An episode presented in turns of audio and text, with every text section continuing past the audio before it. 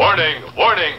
Today's episode contains spoilers. So if you have not seen the movie or TV show that we are talking about, we highly recommend that you watch it first, then listen to this episode. Thank you. Rise and shine, my sinners.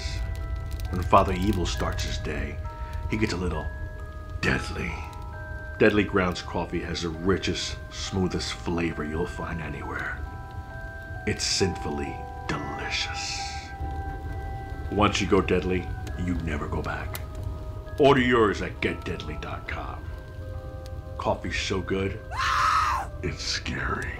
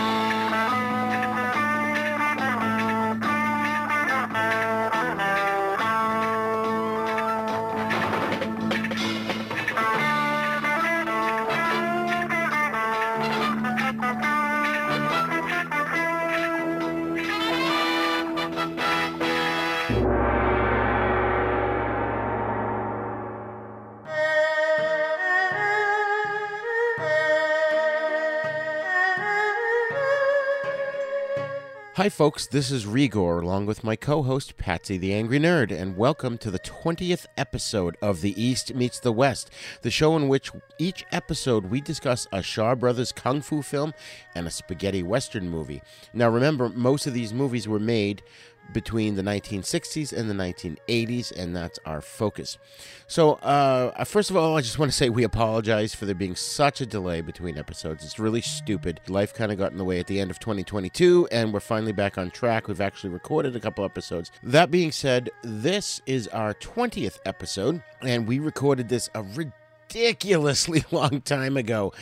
Uh, we have a special guest, podcaster extraordinaire Rod Barnett, on this episode. And for scheduling reasons, we kind of had to record uh, the beginning out of order. And unfortunately, I fucked up and lost the recording I had of Rod telling us about himself. So, uh, first of all, Rod, if you're listening, I humbly apologize.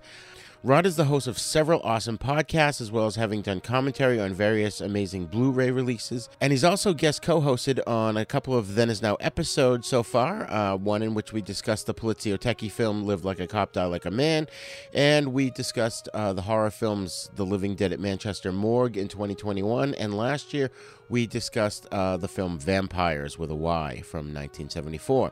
So, if it's okay with you folks, I'm just going to use his audio from when I asked him to describe what he does and what he's been up to uh, from a previous episode, and then we'll uh, be back on track. So here he is. Take it away, Rod. So, Rod, why don't you tell our listeners a little bit about your podcast? Oh well, uh, currently there are 700 of them. No, uh, there are only three, but uh, it does feel at times as if I am running more than I should. Uh, first up is the flagship show, the one that started me podcasting 12 or 13 years ago, the Naschy Cast, where we uh, cover the films of Paul Naschy and various assorted connected films of Spanish horror, both uh, old and new. Uh, that one's still going, although uh, we only get out a few episodes a year of that. This year we've been uh, having a third co-host on the show, Mr. Bob Sargent, who is uh, in many ways one of the reasons I became such a Naschy fanatic back in the early 90s but uh, listen to recent episodes and you'll understand why. And then uh, there's the Bloody Pit, which is just the branch off from my uh, my blog of the same name, which allows me to cover anything other than Spanish horror, uh, which means that you just never know what exactly is going to pop up. I mean, we may talk about 40s uh, Universal horror films. We may talk about uh, an 80s sword and sorcery movie uh, 70s science fiction movies, Sherlock Holmes movies. You just absolutely never know with the Bloody Pit. And then uh, for the past year or so, I've also been participating in Wild Wild podcast with my buddy Adrian Smith over in London.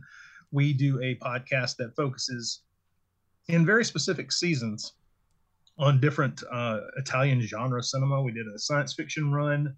Uh, we've just completed a uh, an Italian crime film run of, of episodes and we uh, do these little mini episodes in between the big ones. Uh, we did a we, we did uh, a mini a mini series on the uh, the uh, uh, the sex comedies that were takeoffs on the Canterbury Tales and things of that nature in the early '70s in Italy.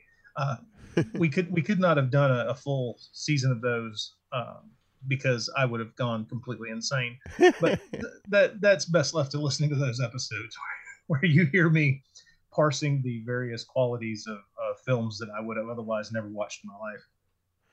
And uh, very soon on the Wild Wild podcast, Wild Wild Wild podcast is very intriguing. I love it because I don't have to edit. It. It's uh, that's all Adrian's job. But those are the three podcasts that I uh, that I'm involved with on a regular basis. Nice, that's awesome. And Pat, of course, is here with us. What's new, Pat? Oh, not a whole lot. Uh, it's hard to believe we're only at 20 it feels like we've done so many of these. Um, yeah. I think it's because it's not like an every single week thing. Like you know we we spread them out and you know we get them done when we can. Right. But yeah things have been things have been all right. You know we uh have been getting a lot of snow and ice. The last few days it's been uh in the high 50s with a ton of wind so it still feels like it's 30 and uh, looking outside today, we got about three inches of snow, so that's fine. Oh wow! I don't have to work today or tomorrow. No filming, so I'm good. That's good. That's good. Yeah, we we got kind of got buried a couple weeks ago with snow. Um, we're recording this in uh, February of 2022, and um, uh, everything turned to a sheet of ice afterwards. Yep. So it's been pretty dangerous. Even walking, like they haven't really done a good job of cleaning the uh, the sidewalk, so I have to walk like in the middle of the street, increase the danger factor. So, folks, today we are going to discuss two great films Five Fingers of Death, also known as King Boxer from 1972, starring Hong Kong kung fu legend Lo Lieh, and Long Days of Vengeance from 1967, starring the inimitable Giuliano Gemma.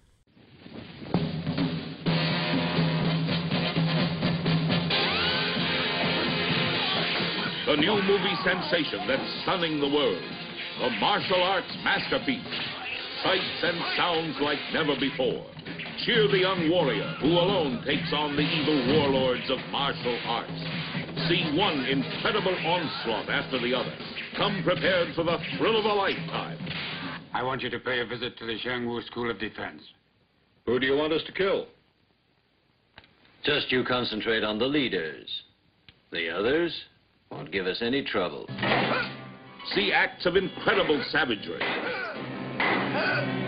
Incredibly deadly. Unbelievably vicious.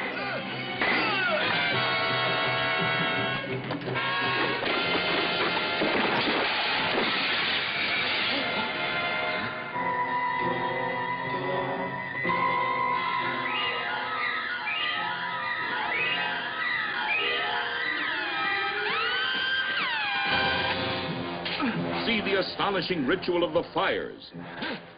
Pale before the forbidden ritual of the steel palm.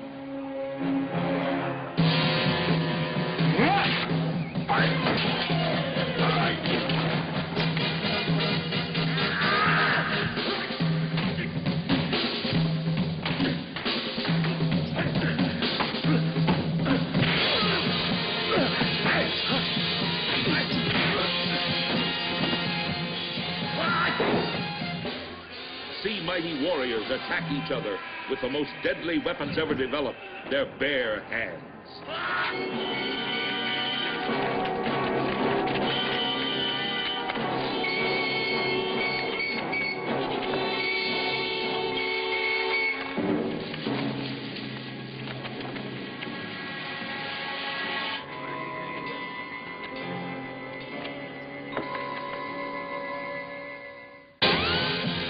Challenged champions in a deadly sport that turned brave men into killers.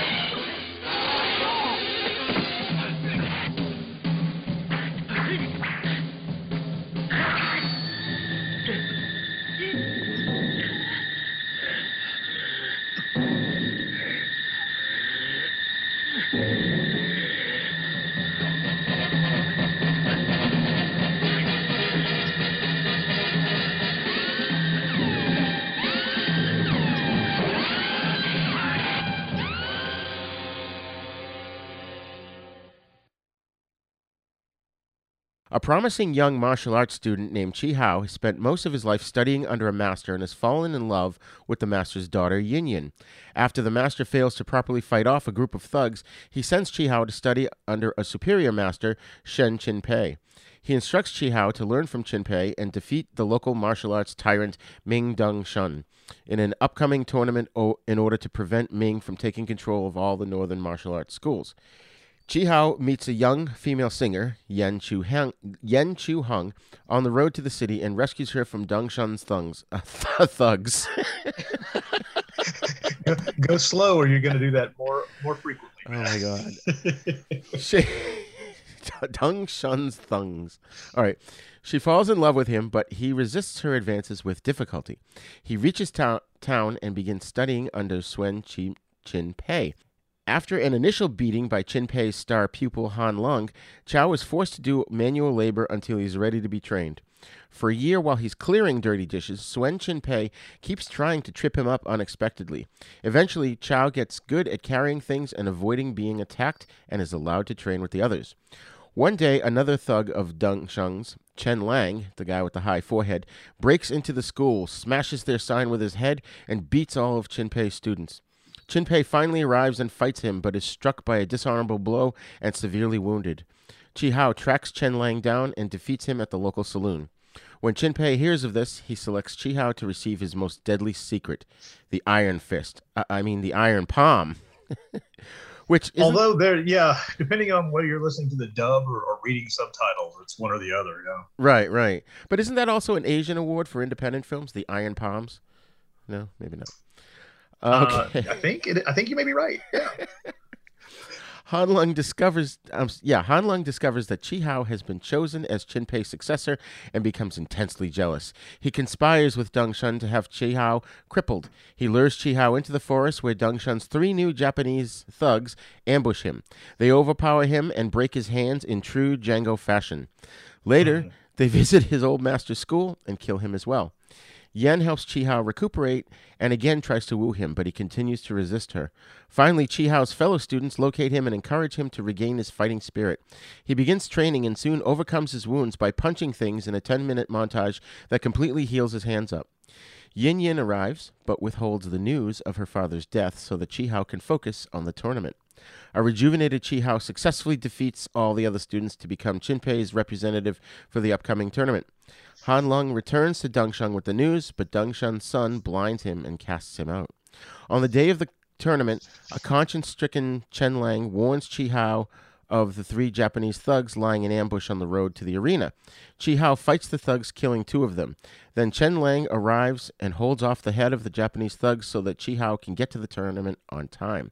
He arrives just in time and defeats Deng Shun's son, the, the dude with the Shemp Howard hairdo, to win the tournament using the Iron Palm, which is aided by the Ironsides theme.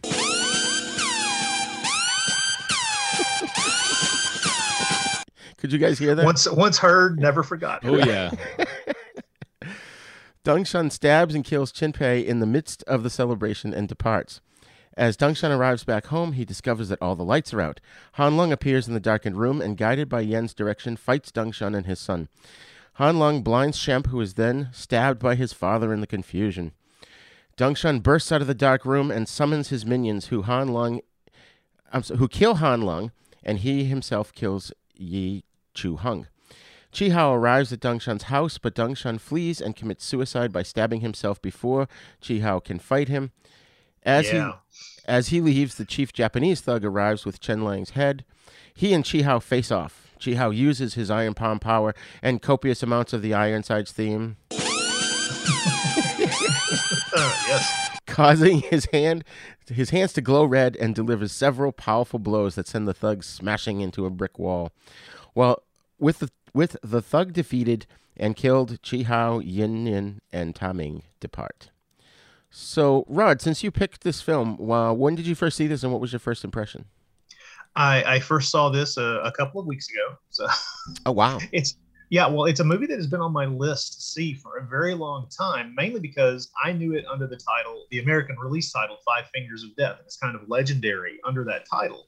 Uh, when I discovered that uh, it was about to come out on Blu-ray as part of the huge Arrow Video uh, box set uh, uh, focusing on uh, Shaw Studios, I was thrilled because this is the perfect thing. Because I'm going to be the first to admit, while I have a, a, a fairly broad uh, knowledge of weird European cinema, uh, my my knowledge of Eastern cinema, of either Japanese or uh, Chinese, Hong Kong, any any, Korean, any of the any of those areas, I'm I'm woefully shallow in my understanding and knowledge of. And so box sets like this are exactly what I live for because they allow me to kind of do deep dives into these things and kind of march through them in some kind of chronological fashion instead of just the haphazard way that I usually go about things because you watch them as you can find them. But this being the first time I've seen this, I've been kind of prepped and ready to see this for a long time. And so finally getting to see it was, I, i'll admit, as I pushed play and I sat down, you know, with the popcorn next to my beloved girlfriend who was really excited to watch this kind of thing. She loves, she loves martial arts films. Uh, I, am very lucky, guys. Uh, she she loves uh, giant monster movies and kung fu films. So you know, she's it, a keeper. It's really, yeah, it's really difficult to to feel like I've been cursed or anything like that because, honey, want to watch a Godzilla film? She said, sure. Which one? You know, that's, the, um, that's awesome. So the, the the thing we get we the thing we get here is this has always been built up as uh, one of the best of this particular subset of films. And so there was a part of me trying to kind of reel my expectations in uh, I didn't need to reel my expectations. This movie kicks ass. This is fun. This is a, I mean, don't get me wrong. When I looked at how long it was, I thought, wow, how are they going to sustain for that period of time? But I love, I loved it. This is my first time viewing it. It will not be my last. Nice, Patsy. Well, obviously, I I watched it because uh, I had never even heard of it, but the I watched it for this, and uh, I was pleasantly surprised by the inclusion of uh, you know the the karate versus kung fu aspect. Um, I did like Japanese Tim Curry uh, at the end there. Um, but if you look at some of the poster art for this, um, especially the German one, uh, it's very misleading because you know it's got our, our hero here, you know, throwing a punch and, with his right hand, and in his left hand he's holding uh, a pair of eyeballs, and yeah, he, he doesn't do that in the film. Someone else. No, two different guys do, and it's not him either time. So, um, that's funny. I mean, there are a couple of like, there's the uh, the Italian one just has a hand holding a pair of eyeballs. Um, yeah, because we're gonna sell this movie on the strength of somebody ripping someone's eyeballs out. Of I mean, there's there's another one. There's another Italian one with uh, a glowing red fist and a guy looks like he got just absolutely pummeled into the ground, but it's you know from that final fight because the guy got punched through a brick wall a couple times. Yeah. So that's interesting, but most of it is just you know our fearless leader you know chopping through the the, the title of the movie. Right. Which I mean that's he did do a lot of chopping and you know I, I was listening to your your your synopsis and it's like oh he's you know has to overcome some random obstacles while trying to clean the dishes it's like yeah dude was chucking spears at him yes. like yes he was it's not like oh i'm throwing like peanuts or like acorns right it's like right. oh you can't yeah you can't or you can't balance those two huge uh heavy water jugs while i'm like heaving bladed weapons in your direction. It's like Your either learn how weak. to deflect these weapons or get an infection and die. right. That's funny. That's uh. funny. I found a lot of ads for this in the newspapers. It, it, played in Boston for quite a few years.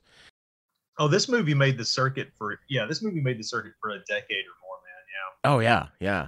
And, you know, and um, you know, we'll get into the um, uh, the power this movie had when it first got to the U.S. But I can't recall if I had seen this on TV. I just I do remember the Ironsides theme being played in a kung fu film, but I, I don't recall if uh, if it was this movie or maybe perhaps another one that lifted this theme. I mean, obviously Kill Bill had that, but I remember as a kid seeing this, seeing, hearing that theme in a kung fu movie. So it may very well have been this one. See, I was I was listening to it and I was like, wow, that sounds weird, but like it sounds so similar to the Kill Bill thing. But then I remembered I was playing it on double speed, so yes, it's going to sound slightly different. Weeboo, oh, my. weeboo, weeboo. It doesn't sound like a siren. Going going through the uh, the cast list though, because uh, I always have a hard time keeping track of who is who unless they have like some sort of distinguishing giant forehead. Um, Bolo Yeung yes. in this movie. Uh pretty awesome. Like as the the Mongolian strongman there. Yeah. Which I didn't know who he was. You mentioned him a while back on one of the shows, and um, yeah. he was the 'cause he guy, was the bad guy from else. Bloodsport, right? Yes. Yeah. And he uh he oh, he's also got a distinctive face. Yeah, I recognize him too. Yeah, yeah. he was uh in Enter the Dragon as well. He's the guy who picked the dude up like he was gonna cradle him and then just like crumpled him up like an old tissue. Oh yeah. because he's just so big and strong. Like there's a there's a Van Damme movie he's in where he picks up an oil drum up over his head and throws it at Van Damme, who thinks it's a good idea to try to like do one of these hyper extended like split kicks at it, and he like tears his quad. it's like those things weigh 500 pounds. What are you doing? Right, right. So yeah, since speaking of um, Bolo, um, Bolo, let's um, t- talk about the cast and crew. And uh, the director was Jiang Chang Hua, or also known as Chang Chang Ho. Uh, he directed 58 films, and only a small portion of them are actual kung fu films. He was a Korean director, so that sort of brought this sort of non-Chinese perspective to this film, which I think uh, I think helped. And then the writer was Patrick Hong Young. He only wrote 19 films, which I did not recognize. But of course, yeah, He only wrote 19 films. What a slacker. right. what was he doing with the rest of his time? I know, kidding. You know, half of these guys are doing like 250 films. oh man! But of course, our lead is Lo Lieh, who plays Chao Chi Hao. I kept calling him Chachi when I was I was telling my wife about the movie. Um, we, now we saw him before, Pat. Um, maybe indirectly for you, but I think you did watch it um, on our first episode. We discussed the Stranger and the Gunfighter, also known as Blood Money. And I knew when I was watching this, I'm like, he's so familiar to me, but I had to look it up because I just couldn't remember. And um, yeah, so he was in that with Lee Van Cleef. Do you remember that one? It was one of the the ladies had the Yeah. maps tattooed on Yeah. their butts. Yeah, so he was really good in that too, and he spoke English. I think he's still he's still around. We would love to get him on the show. Um, he was also in Thirty Six. No, he he he died 20 years ago. Oh, he did. Oh, too bad. yeah, unf- I was about to say. Unfortunately, no. He he passed a while back. And November that- that 2nd, is sad. 2002. I think I probably did look that up before. I forgot that fact, but um, he was in Thirty Six Cha- Chamber of Shaolin, which is uh, Yes. we'll eventually cover. Uh, Clan of the White Lotus, Executioners from Shaolin, Mm-hmm. but this movie is the one that put him on the map. Uh, up to this point, he was doing bit parts and villain roles. I think the previous movie he was in before this, he was a villain, and then this was the first one where he was cast as a hero. And you know, not only did this movie just um, catapult kung fu films into the you know stratosphere, it also his career as well. He became like a legend of the Shaw brothers. Well, he certainly Yeah, I- made enough movies. That's for sure. Yeah, Yeah. well, I mean, you know, you know, it's it's the you know law of averages. Like you do enough of them, you're gonna hit on one. Right. You know, It was- it was funny that- guy- It was funny to me that I I was looking at his list of credits and it's like, oh, I know exactly what film I first saw him in. It was Dragons Forever, the Jackie Chan and Sammo Hung film. Oh I was yeah. like, oh, I saw I saw him on a bootleg of that years ago. He played a- he played a villain in that. So he was also with Jackie Chan in Police Story Three, Super Cop.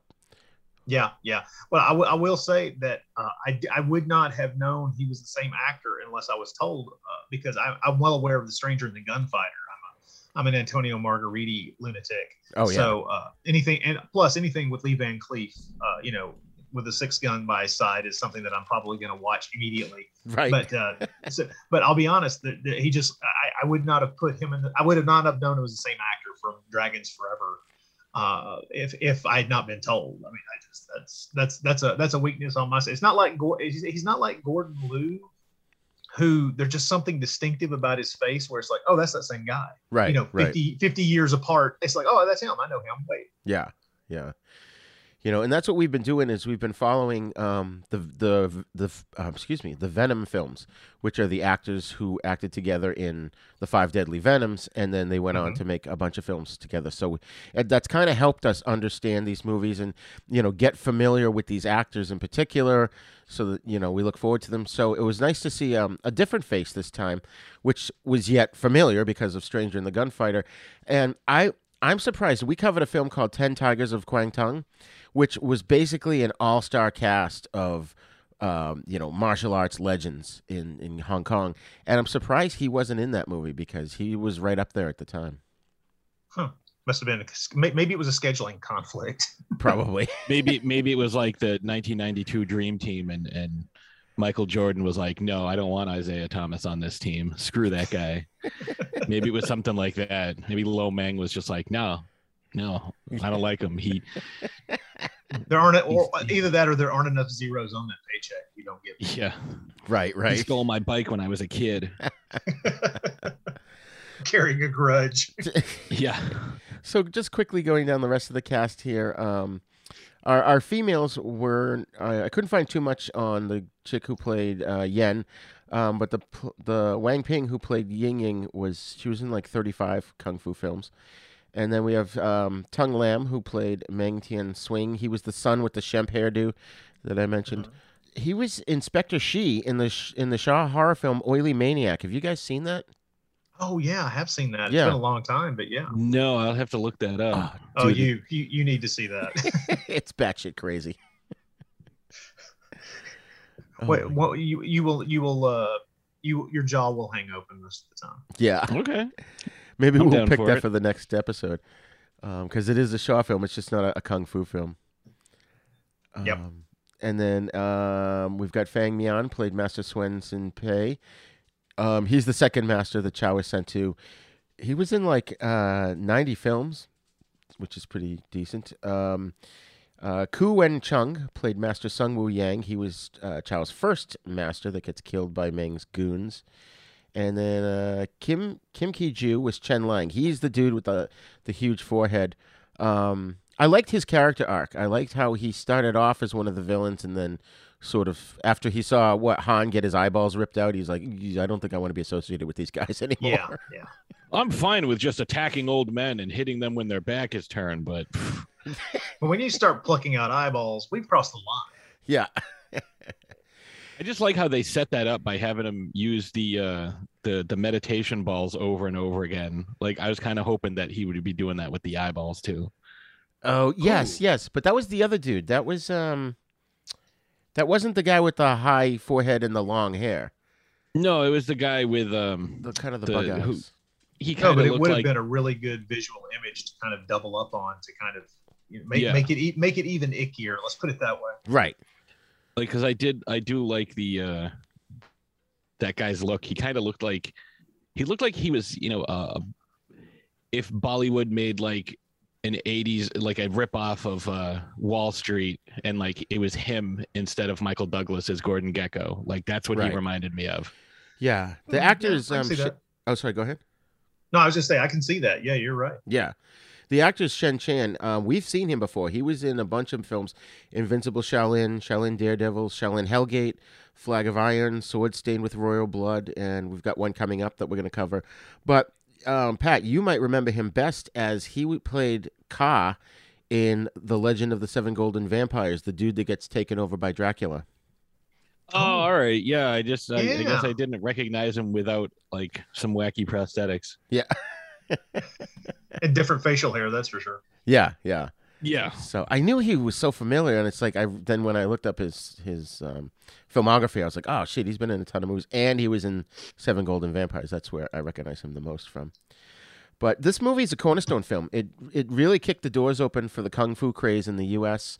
Um, you know, it laid the groundwork for the success of uh, Bruce Lee's Fist of Fury, which was just a few months later. Uh, this movie, you know, was so popular it topped the U.S. like like we had said before, topped the U.S. box office charts for quite a while during its release.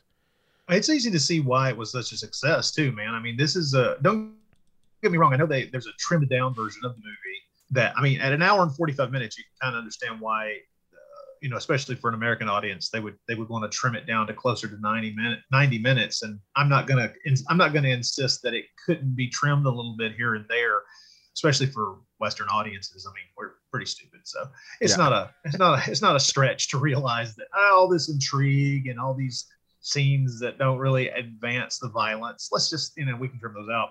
But I gotta say, if you, all you did was a supercut of all of the action sequences, the movie would still be 90 minutes long. So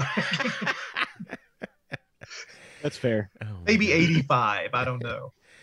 I mean, I loved uh, the the camera work in this movie. You know, there was a lot of times where um, the the camera would be far away, but then it would be close up. And you know, Pat and I have talked quite a bit about how movies today you literally have what like thirty cuts in one second or in in 10 Oh my god, the fight scenes every time. It's like, oh, I threw a punch. We have to cut six times. Yeah, th- th- that, that, that they've moved.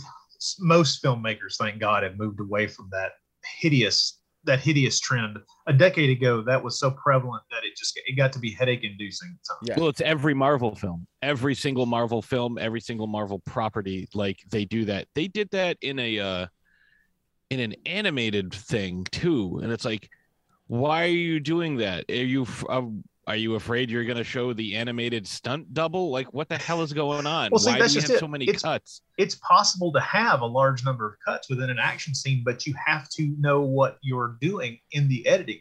In other words, each edit has to lead to the next. It, it can't be a sharp a sharp move from one perspective to a completely opposite perspective, or your eye just doesn't know where to focus. right. And, Right. And, and if you, you can do multiple edits, and I mean, I, the, the the the the brilliance of that is if you if you watch um, if you want to go back a few decades, look at how action sequences and violence were were edited by somebody like Sam Peckinpah. There are a Hmm. lot of edits, but you never lose any sense of what is going on within the frame of every cut because each cut leads naturally to the next. And what what happened, I don't know, sometime in the early 2000s is this kaleidoscopic, you know, throw throw pieces of film up in the air and randomly piece them back together again idea of what an action sequence can look like. And it's like, I don't need for you to attempt to make me feel as if I'm somehow in the action scene. I'm trying to watch the damn thing. I'm not the guy getting my head punched into a wall. I need to be able to see how that happened. And you're failing at your editing process here. Right. It's like Yeah. you throw a punch and within the time that it takes to throw that punch, you see the POV of the guy throwing the punch, the guy taking the punch, and then a wide shot of the guy getting punched. It's like, why did I need those three cuts for a single swing of an arm? Right. well, a, a good- a good example, and I wish I could remember which film this was recently. It was it was a I mean of, of good editing because when you within an action sequence, there's a it's it's a it's a it's a grappling it's a grappling fist fight between two characters, and in one in one shot you you're seeing both of them. There you see two punches from one character and a third from from the other, and you see uh, the first character uh, bringing his elbow around. The edit there's an edit right there and the edit is the elbow hitting the other person in the head and then that person who's been hit leering back and the character who's just hit him with the elbows other hand coming up and grabbing him by the throat and then there's a there's a cut right there and you're back out exactly the same thing but you're seeing both of them in the same shot and it's like yeah you understand how to edit the freaking scene Yeah. You've just made it more exciting.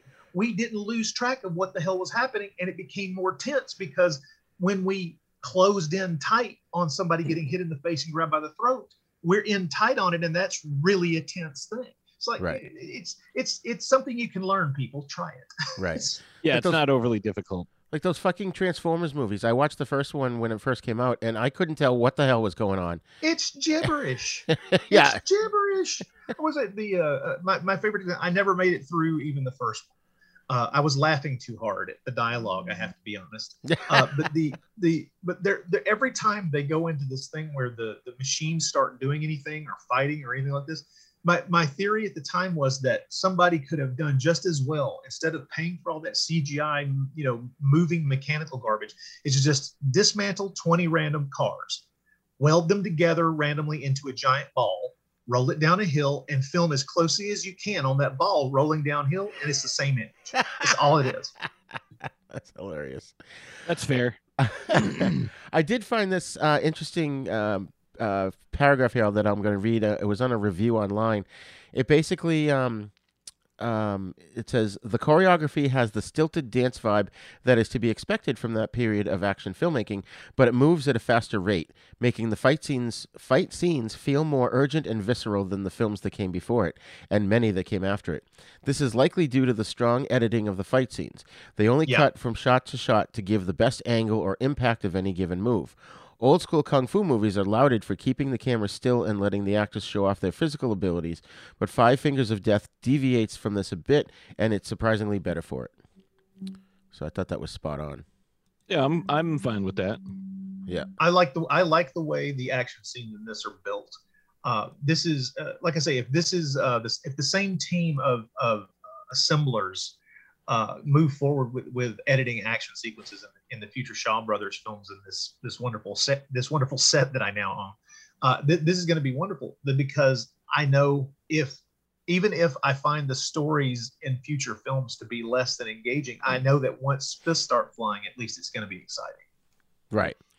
Right. And, the and the the thing about this movie too is that it's um you know the the concept of the of the plot of the earnest young man who's forced to make the the extra effort to overcome social barriers and and injury and betrayal in order to have himself be recognized that's something that you know worldwide audiences could relate to so it was that I think that's part of what made this movie a huge hit in the US because you didn't need to understand Chinese culture to be able to uh, identify with the, with the main character This is true. This is true. Yes. And uh, supposedly, this is the film that um, got Quentin Tarantino into kung fu movies. I can well, see I mean, that. Tar- Tarantino loves this movie. It's one of his favorite films of all time. I mean, Yeah. and he completely owns up to you know this being one of the movies where he, you know, completely stole the idea of the Ironside, you know, musical sting from you know, Yeah. by Quincy Jones. It's like you know this this is you know one of the things he points straight to.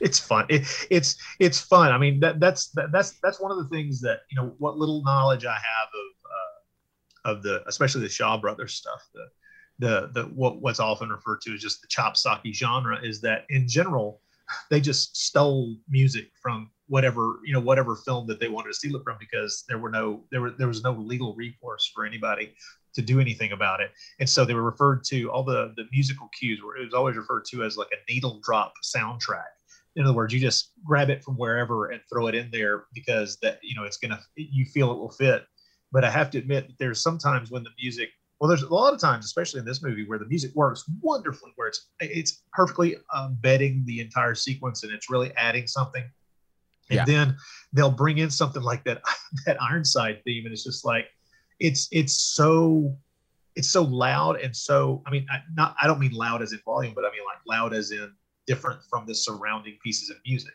that it stands out so much that it's there's almost no way to not pay attention to what's being done to you by the music there. It's it's effective but they they they will just drop those kind of things in and it it, it rattles you a bit. And I, I think they're they're doing it for the correct effect. Exactly. It's, it's going to rattle you. Oh man i think you may have just caused me to release my bowels. Oh my. Oh, jeez. Yeah.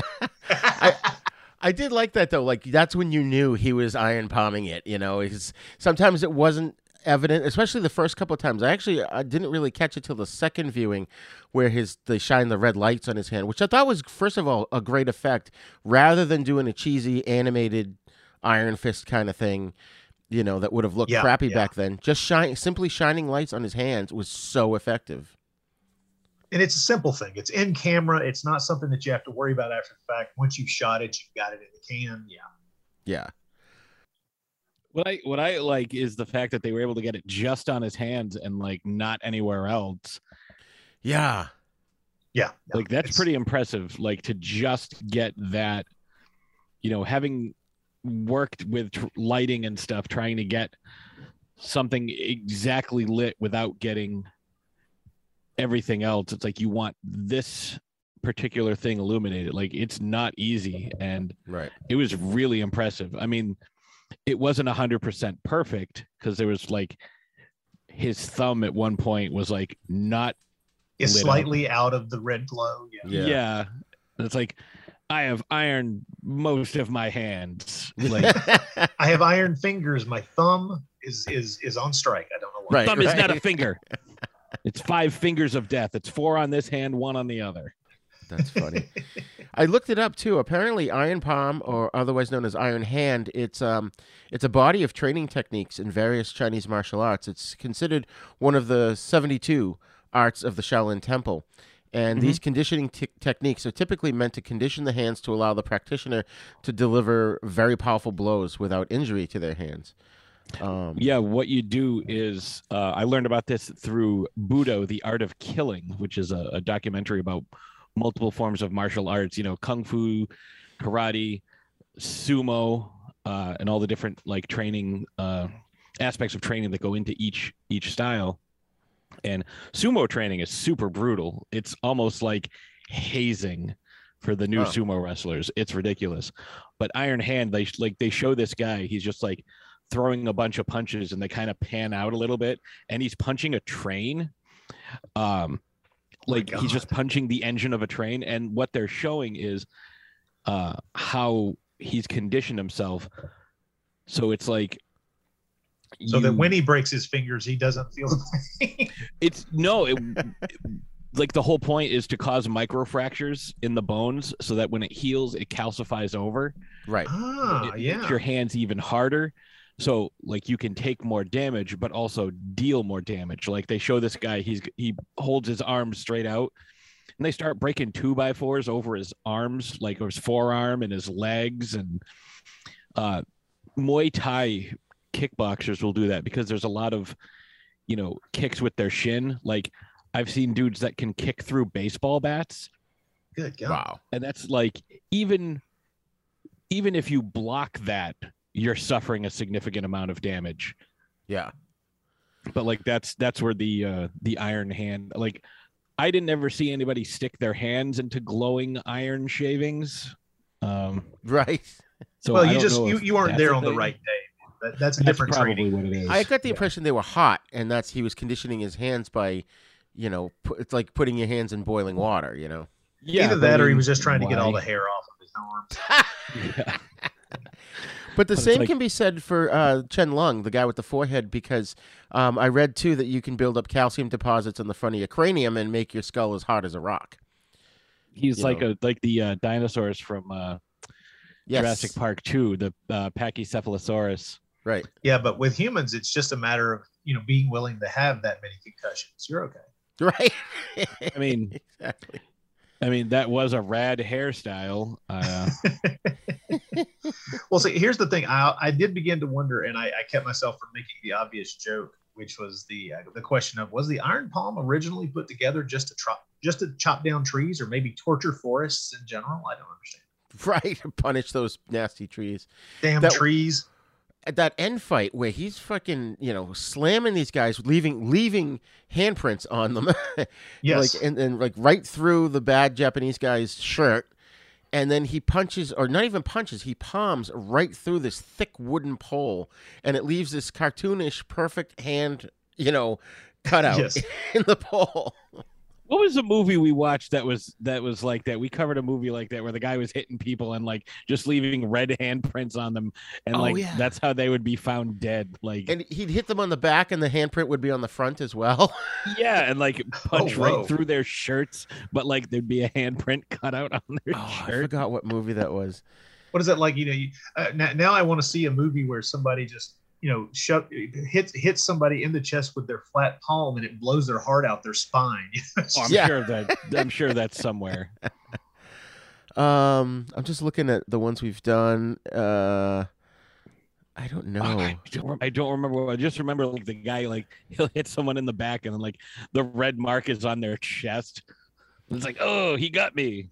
It, it could Yeah, have been clearly. an Iron. Yeah, it could have been Iron Flag or Rebel Intruders. Uh, so I seem to remember it being a more recent one. Yeah, I I just don't. I just remember that and like talking about how ridiculous it was. Yeah. Well, uh, you know, on a different note, I just wanted to bring up the fact that, you know, I love that Shemp and his buddies, they're grown ass men, but they have nothing better to do than sit around and make fun of people and intimidate people. It's like, Yeah, I, have a- s- I suspect that may, they may have been on the payroll just as local harassers. I don't know. right. Comic like it- relief jerk. It's like you're grown ass Yes. man. You're not in high school anymore, for God's sakes. oh man. So I, I, I one thing I, I, I wonder if you guys agree with me. I could not stand Yen's songs. I just thought they were so Oh, annoying. it's, it's They're like you're part. just singing about what you happen to be singing. There's a guy over there, and he's using some chopsticks to eat some rice. this is a great story. It's like I'm I'm all for like you know bards and stuff. You know, telling the the heroic songs of great deeds of heroes, but like you know the one where I I zoned out and it's like oh the older sister scored 99 but the younger sister scored 101 and chose a fat ugly husband it's like wait what what game were you playing where that's the prize They're- they're- I got to be honest. The songs, I, I I have not looked this up. I have not watched a shorter version of this movie, but I guarantee you the songs were the first things edited out. yeah, probably. Ugh, I Yeah. hope so because it was terrible like it's like they're telling stories but like they sounded both exactly the same Yeah. and it, these poor guys sitting in the saloon are like, "Oh, that's great. That was awesome." It's like, no, no, it wasn't. there's like three guys in the back holding up lighters like swaying back and forth It's like, is this part of the price you pay to to come here and eat? It's like, yeah, yeah, the food is great, but you got to sit through the song. No, no, no. They paid for the concert. The food was extra. the food was. No, another weak point I thought in this movie was when Yin Yin had the fantasy of Chow running towards her, and they're each running towards each other in, in typical '70s slow mo fashion. Uh, That was just like, I mean, I know it was her fantasy, but it was so, oh, I just couldn't take it. Very cringy. Yeah. Yeah. It's like, why don't you just have like the opening of uh, Little House on the Prairie where they're strolling through the field of flowers? Yeah. Well, I mean, I, I, I don't know. I, I agree with you that, that, that it was that it was unnecessary and that it you know it clogs up the running time un, un, unneeded in an unneeded fashion. But at the same time, there's a part of me that goes, this is I think this is there because they're working really hard to keep that particular female character uh, seen as an innocent by the the general audience that would be seeing this in in the home country. I think that that's one of those you know visual telltales. It's one of those narrative things where it's like ah, see this is this is this is the wonderful person who you know is you know the the the word the word that's not going to get thrown out there is a virgin. You know she's right. you know she's pure she's innocent and this is She's this is one of the things that they put in the film to give that impression to show that this character represents that and it's just uh yeah i don't know i would feel more invested if uh if this this character were you know we're getting it on with the object of her love and therefore there's some real there's some real tension there about what these people want to do with the rest of their lives but you know that's not that that's not the genre we're playing in so Right, right. And I think also too that it was to reinforce for the audience that that's why he was resisting Yen's advances because Yeah, Yin Yin was still in his mind. Um, but there was a funny scene where they're, him and Yen are camping, and he's like, "Well, we just we, we need to continue being you know pr- proper with each other." You know, which is like again to your point. It, you know, Chinese people want to believe that people don't have sex outside of a relationship unless you're a bad guy and you're raping people. or Yeah, you you're probably just you know a fallen that. woman yeah Yeah. Um. Uh. So a couple other quick things here. Uh. This had to be set probably in the late 1800s and early 1900s because they had electricity, which was how um the bad guy at the end. You know, they shut the lights off or they cut the power. Which was funny because I didn't notice that. I went, wait a minute, did that guy just try to flick on a light switch? yeah, it feels like this is a movie that takes place in the like the 1920s would be my guess because because of the electricity. I'm just you know kind of looking at you know when uh, when that would have been an available amenity, and I'm Well, I- I it's- looked it up. got to be that, right? Well, I don't think so. I mean, it could be, but um, 1879 was when China first started setting up electric poles. Oh, um, okay. But they okay. kind of kept it for like the Qing Imperial Palace had power before everybody else. But it wasn't until Yeah. 1890 that they started to let it become available to the general public. So it could be anywhere between 1890 and you know 1930. see. I'm just I'm just figuring looking at the looking at some of the stuff in the movie. It has to be you know post Boxer Rebellion, but I'm not sure. So Right. And they, you know, I think the last movie we covered, I noticed their outfits definitely seemed more modern, and by that I mean it was like the 1920s. Yeah. Um, so you can kind of tell by their styles, like when they're in full robes and with the long ponytails and and stuff like that, and they all look the same. That's like the 1700s. Oh, So, yeah. Okay. like, yeah. You know, Lee, Lo Lieh's um, outfit in this was more, I think, uh, early 1900s. You know, like you said, could be up into the 20s. Um, so I thought I did think it was funny that his hands not only healed up in, within that 10 minute montage, but then they completely healed. When you saw them towards the end, he had I know there's no scarring. yes. I was like, come on, man. In, in, in Django, his fingers are gone. His, his fingers are screwed up forever. I mean, these things are mess. Right. oh my god. And uh, you know the Japanese, uh, the Japanese guys, two buddies there, and they, they needed uh, to get hairbrushes. So There's a lot of weird hair yeah, Yeah, there were definitely some uh, some choices made. right, The local barber was a creative sort. right. Yeah, he's an abstract painter on his on his day on his day job, and then barb barbs barbers hair cutters. barbs. yeah, he he cuts hair you very creatively. I have Right. terrible depth perception and only one eye. causing the occasional forehead injury. yeah. right. And we'll see a, a barber scene in the next film we're going to talk about. So uh, let's wrap this one up here. Uh, Rod, final thoughts on King Boxer, aka Five Fingers of Death. Uh, it's a film that I, you know, even in the 21st century, earns its place. Uh, the legends are accurate. This is a very strong film, and uh, one that uh, one, one that I, I wish I'd come to in an, you know much earlier in my movie viewing life. Nice, Pat. I liked it a lot. I thought it was uh I thought it was good. I liked the uh the the different character dynamics. Um definitely some uh, aesthetic choices. Not a huge fan of uh the songs like we were talking about. Like that could have been so different. Um I did like the repetitive stinger.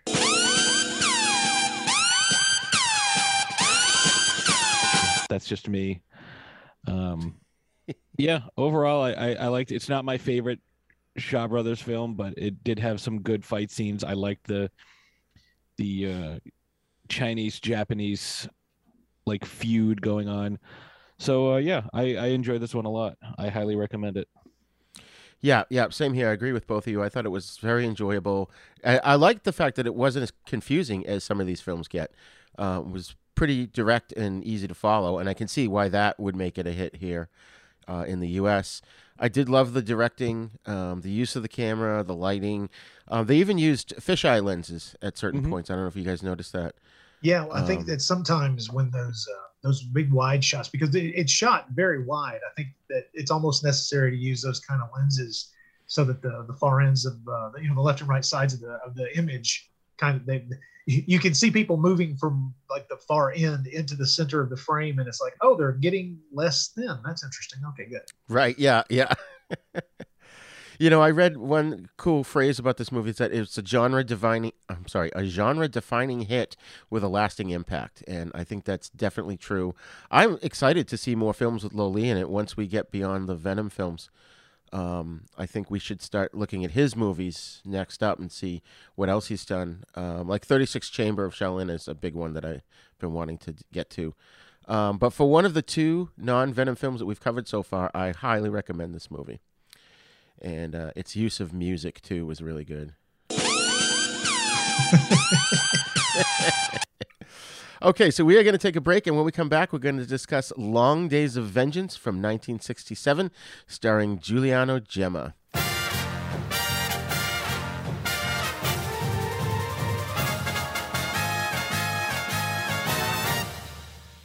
Shark Bites, Shark Bites podcast. It's the greatest show in history. From the Dorkening Network, hosted by a nerd who's named Patsy. From movie reviews to tips on surviving the coronavirus, Shark Bites has it all. Follow us on Facebook and suggest topics at sharkbitespod at gmail.com. Available on iTunes, Stitcher, Spotify, and wherever you get your favorite podcasts. Hello, this is Rod Barnett. I'm the host of The Bloody Pit, the podcast that examines films from across the decades.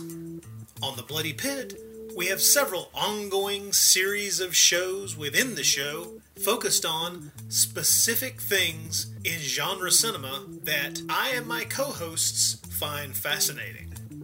There's a long running series focused on Italian maestro Antonio Margheriti's films from the 1960s all the way up through 1990.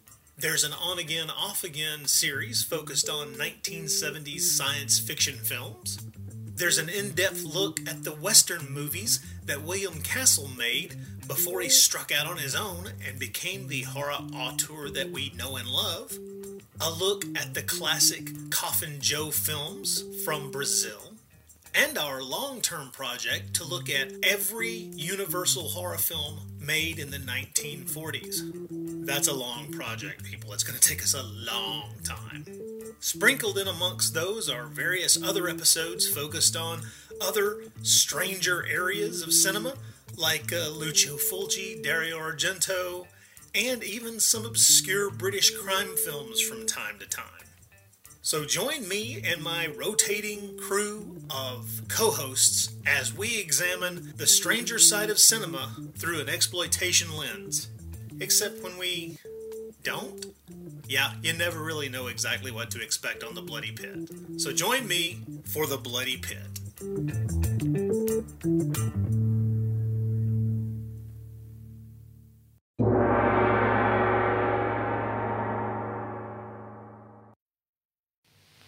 Facciamo la barba.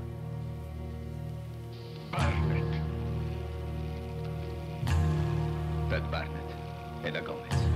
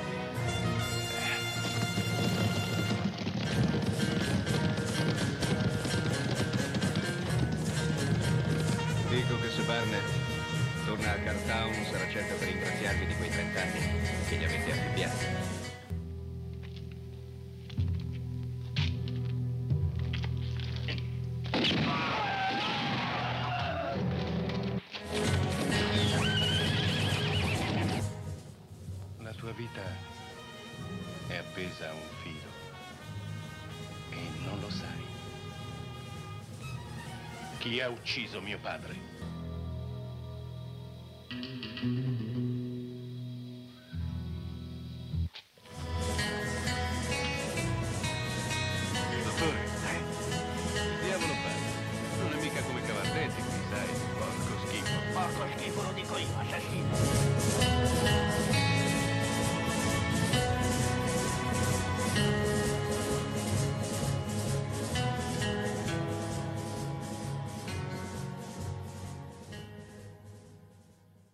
So, Long Days of Vengeance is a 1967 spaghetti western film directed by Florestano Vancini.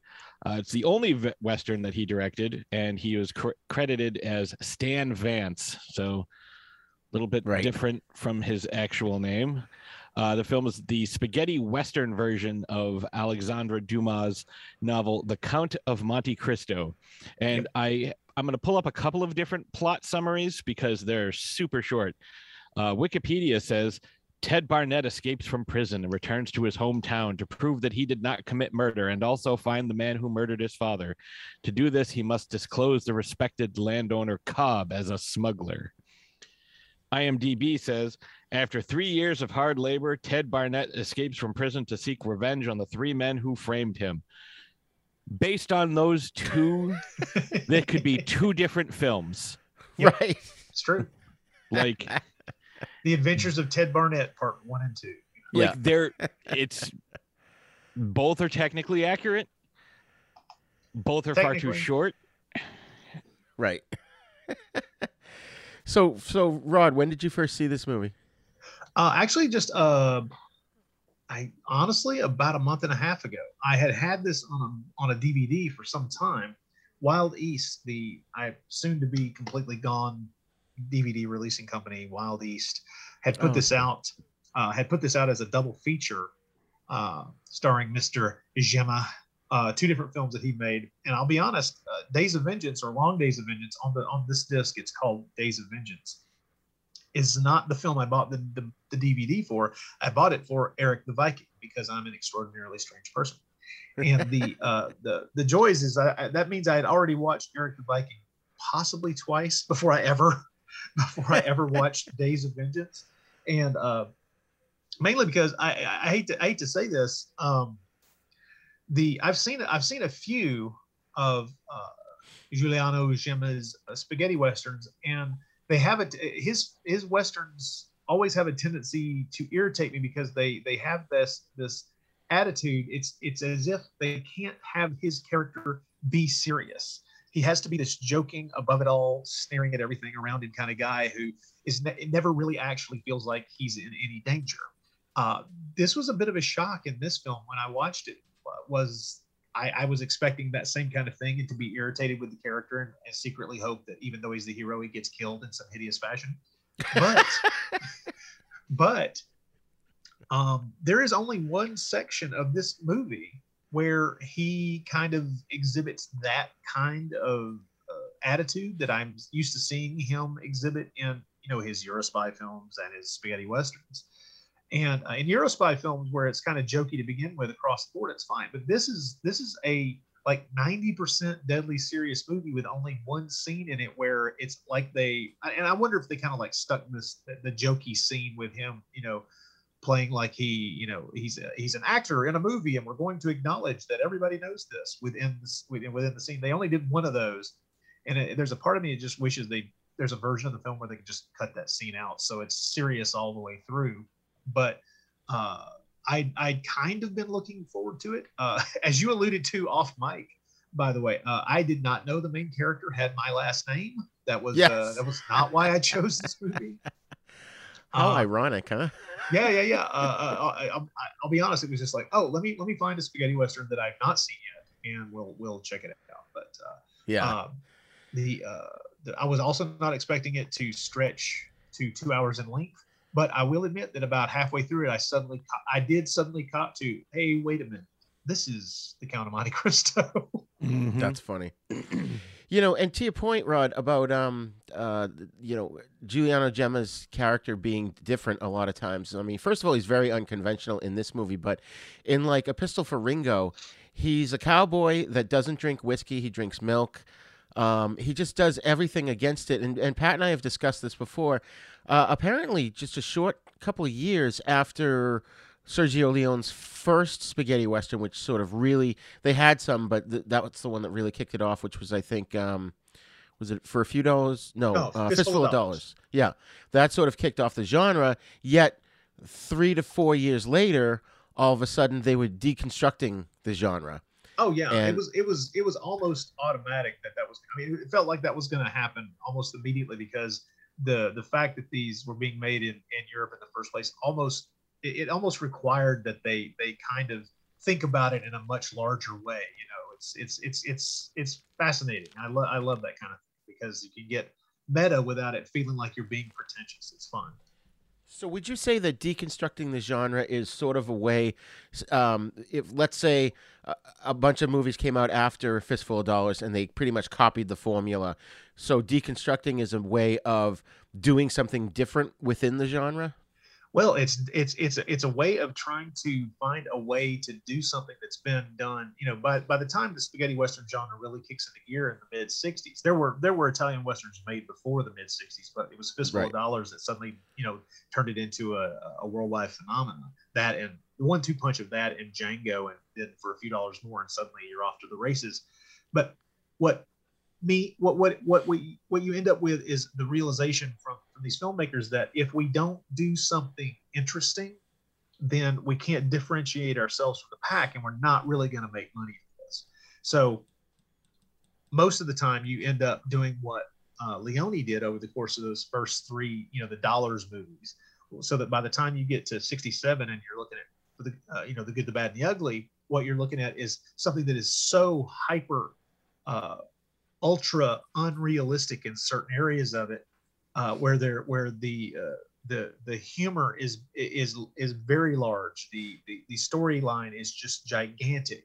The the the concepts that they're dealing with are all the same concepts. You know, greed and, and lust and and uh, revenge and things of that nature. But they're being played against just this humongous background where the bigger they can make something, the the better because that's how you stand out. But Right. if you can't afford to do that, what you do is you, what, what you what, what a lot of these filmmakers ended up having to do is like get really intricate with the backstabbing and the twists of you know the plot twists and the way things that'll you know end up being the surprises and the and you know midway through the film and then a, a few extra surprises in the last act that's where you get it because that's what they could take from the Sergio Leone films. You know, the the twists and turns. They could take that because that just requires somebody sitting down and writing something that's a little clever instead of, you know, hi- hiring hundreds of soldiers to restage part of the Civil War for God's sake, you know. Right. It's Yeah, it's yeah. it's fun. I, I the the thing the thing about it is um a lot, a lot, a lot of people think it may think it's strange that uh, you know Fernando Fernando Del Leo, one of the script writers on this, just you know completely cops the fact that yeah yeah yeah I just used the Count of Monte Cristo as a template to build the story. But to be honest, uh, that's not that shouldn't be a shock to anybody because I mean, a fistful of dollars is basically a retelling of Dashiell Hammett's novel Red Harvest in the first place. I mean, it's you know it's by way of Yojimbo, but Yojimbo was an adaptation of Red Harvest. So, co- you know, grabbing literary works and, and using their plot lines to to build genre cinema that's that's age old, man. Anybody want to sit down and watch, you know, um, what, what is it? Uh, Battle Beyond the Stars. Guess what that is? That's the Magnificent Seven. Oh no, the Seventh Samurai. Oh no, you know, it's like it's it's the Right. same. You know, there these stories are being done again and again. And uh, so I, I love the fact there's a part of me now that hopes that somewhere out there there's like another spaghetti western version of the Count of Monte Cristo, and there probably is. Yeah, I wouldn't Yeah. be surprised.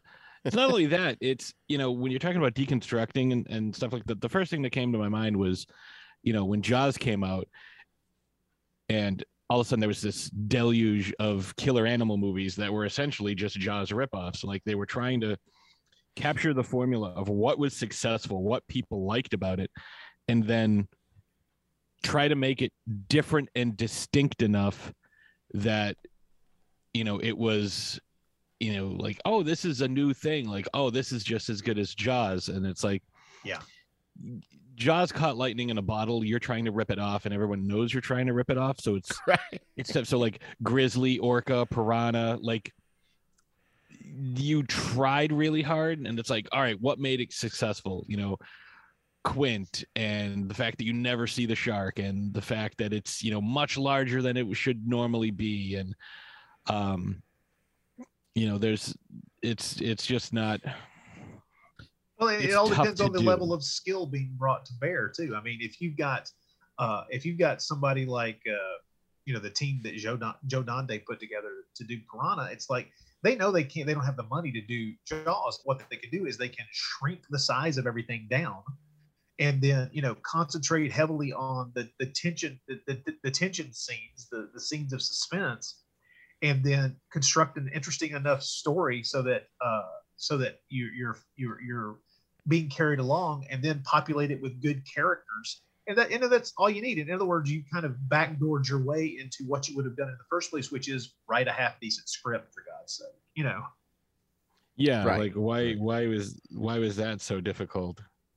Well, I mean, and that's just it. You can you can come at writing a half decent script in about oh I don't know a billion ways, and you know the, when you're talking about rip off cinema, one of my favorite types of cinema, you're generally you're generally coming at it ass backwards, which is you're you're going oh that was a big success. Okay, you you've already you- you've already started at the end. you started at the, the tail end.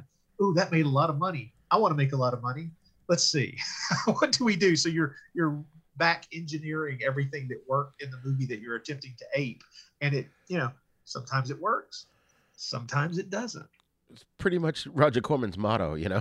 yeah exactly. I mean and it, like i say it's a good motto if you can bring uh, enough talent to bear on this on on the thing and make it something that feels at least while you're watching it like you're not watching something that's just trash it's just right, right. where, where and, and that's perfectly good. I mean, like like I say, I I um, I, I love the uh, like the the the entire shark genre that pops up there in the late '70s and lasting all the way up to you know I, I guess it was Jaws 3D in the early '80s that finally put a stake through the shark's eyeball. I don't know, but the the the thing is, if you examine all those movies that are descended from Jaws, you will find some movies that are really interesting because what they did is they they used the idea of a quote unquote shark movie to make a different kind of movie to make a drama where the the the, the interest is not in following a hunt for a shark but in getting you interested in the characters on land because it's cheaper to shoot on land to, that who who are going to be put in danger when they are out on the water. In other words, we spend most of our time getting to know the characters, and of course, what that means is they're coming at it in a way to make this, to make what they're doing cheaper than the, the film Jaws. But what they've done is they've backed their way into what makes Jaws one of the more interesting films you're ever going to watch because the characters are really interesting in Jaws. But they didn't start, I guarantee you, they didn't start with the how do we get some how oh, let's write some really interesting characters. No, they didn't start there. they started with the Right. idea of ripping off Jaws. so they backed their way that's into fair. it's cheap to create characters. If we spend our time wisely, we create interesting characters, and then people will give a shit when somebody gets bit by a shark. But they're coming they're coming at it backwards. And that, that's fine because you're watching the movie forward. It doesn't matter as long as all the pieces are in place, you're good. Yeah. Yeah. But the real shark attack was the friends we made along the way. It's All right. it's it's it's the war it's the warm shark tooth cookie at the end of the film. Yes. All right, so let's dive into the director and the writers and the cast here. Um, as you mentioned, Pat Florestano Vancini was the director. Um, he only did a handful of films, but a couple of them won awards in Berlin and Moscow. So I thought that was kind of cool. Um, and as Rod mentioned, Fernando Di Leo was the main scriptwriter on this, although we have a couple of other guys. But, um, you know, he also wrote Pistol for Ringo, Return of Ringo, um, as well as the first two of the um, Man with No Name trilogy. He also wrote Kiss Kiss Bang Bang with Giuliano Gemma, which we've talked about, and Live Like a Cop, Die Like a Man, which Rod and I covered over on Then Is Now. So we've got yet another Ray Lovelock connection here, Rod. It seems to be happening every time you join the show. Well, the thing about Fernando Del Leo is you could spend uh, you could spend a good solid month just watching movies that he was associated with, and you're gonna, you know, you're like 95 times out of 100, you're gonna be really happy with what you're watching. Yeah, yeah. A couple of co-writers on this. Augusto Cam- Caminito. Um, he co-wrote it, but I didn't recognize most of his films. But he has one called Avenger X, which looks kind of cool. Do you know anything about him, Rod? No, I really don't. Uh, I I mean, Avenger X is a film that it sounds like I would have immediately seen, and I probably have, but it's lost in the mist of my aging memory, so I don't know. Um, and then and the last guy who basically came up with the story was Manahan Velasco. Um, at least he's credited as story. Um, he assisted directed this movie as well as um, the Ringo films and a bunch of others, including Who Can Kill a Child, and one that I happened to catch recently is a black exploitation horror film called Voodoo Black Exorcist, which had uh, Fernando Sancho kind of had a guest cameo in that. Yeah, I had to bring him up because I was surprised that like the main evil Mexican guy did like his best impression of him. Yes. I'm like, wow, it's like somebody cosplaying as Fernando Sancho, but like not doing nearly as good a good as good a job. Right. there were two or three actors who kind of were were were it's like if if schedules don't align, they're the ones that get slotted into that position. Yeah, and he's one of them. I always liked him, and you know, it's you know, it's funny we were talking about you know Ringo and like how he was so Giuliano Gemma was so different in that, and then in the next movie, like everything just changed, and it's like it's but a it was sequel, the same but cast. it's the same cast playing different characters. Like I feel like including him, like he was a completely different character. yeah. Yeah, he was good. He, of course, as we said, he's Ted Barnett, um, Rod's grandfather, and uh, Possibly, yes. Rod is heir to the the the the uh train fortune there. right. Somebody needs to contact me. Where are the lawyers? Um, we've of course talked about Giuliano quite a bit because we've watched a bunch of his movies now. Um, and one I found in the newspaper, and this may have come up before because it rings a bell, but we're going to have to definitely do this on uh, an episode when we do the Outside the East meets the West. It's it's a movie called Even Angels Eat Beans, and it's well, Wait, with Terence Hill and Bud Spencer?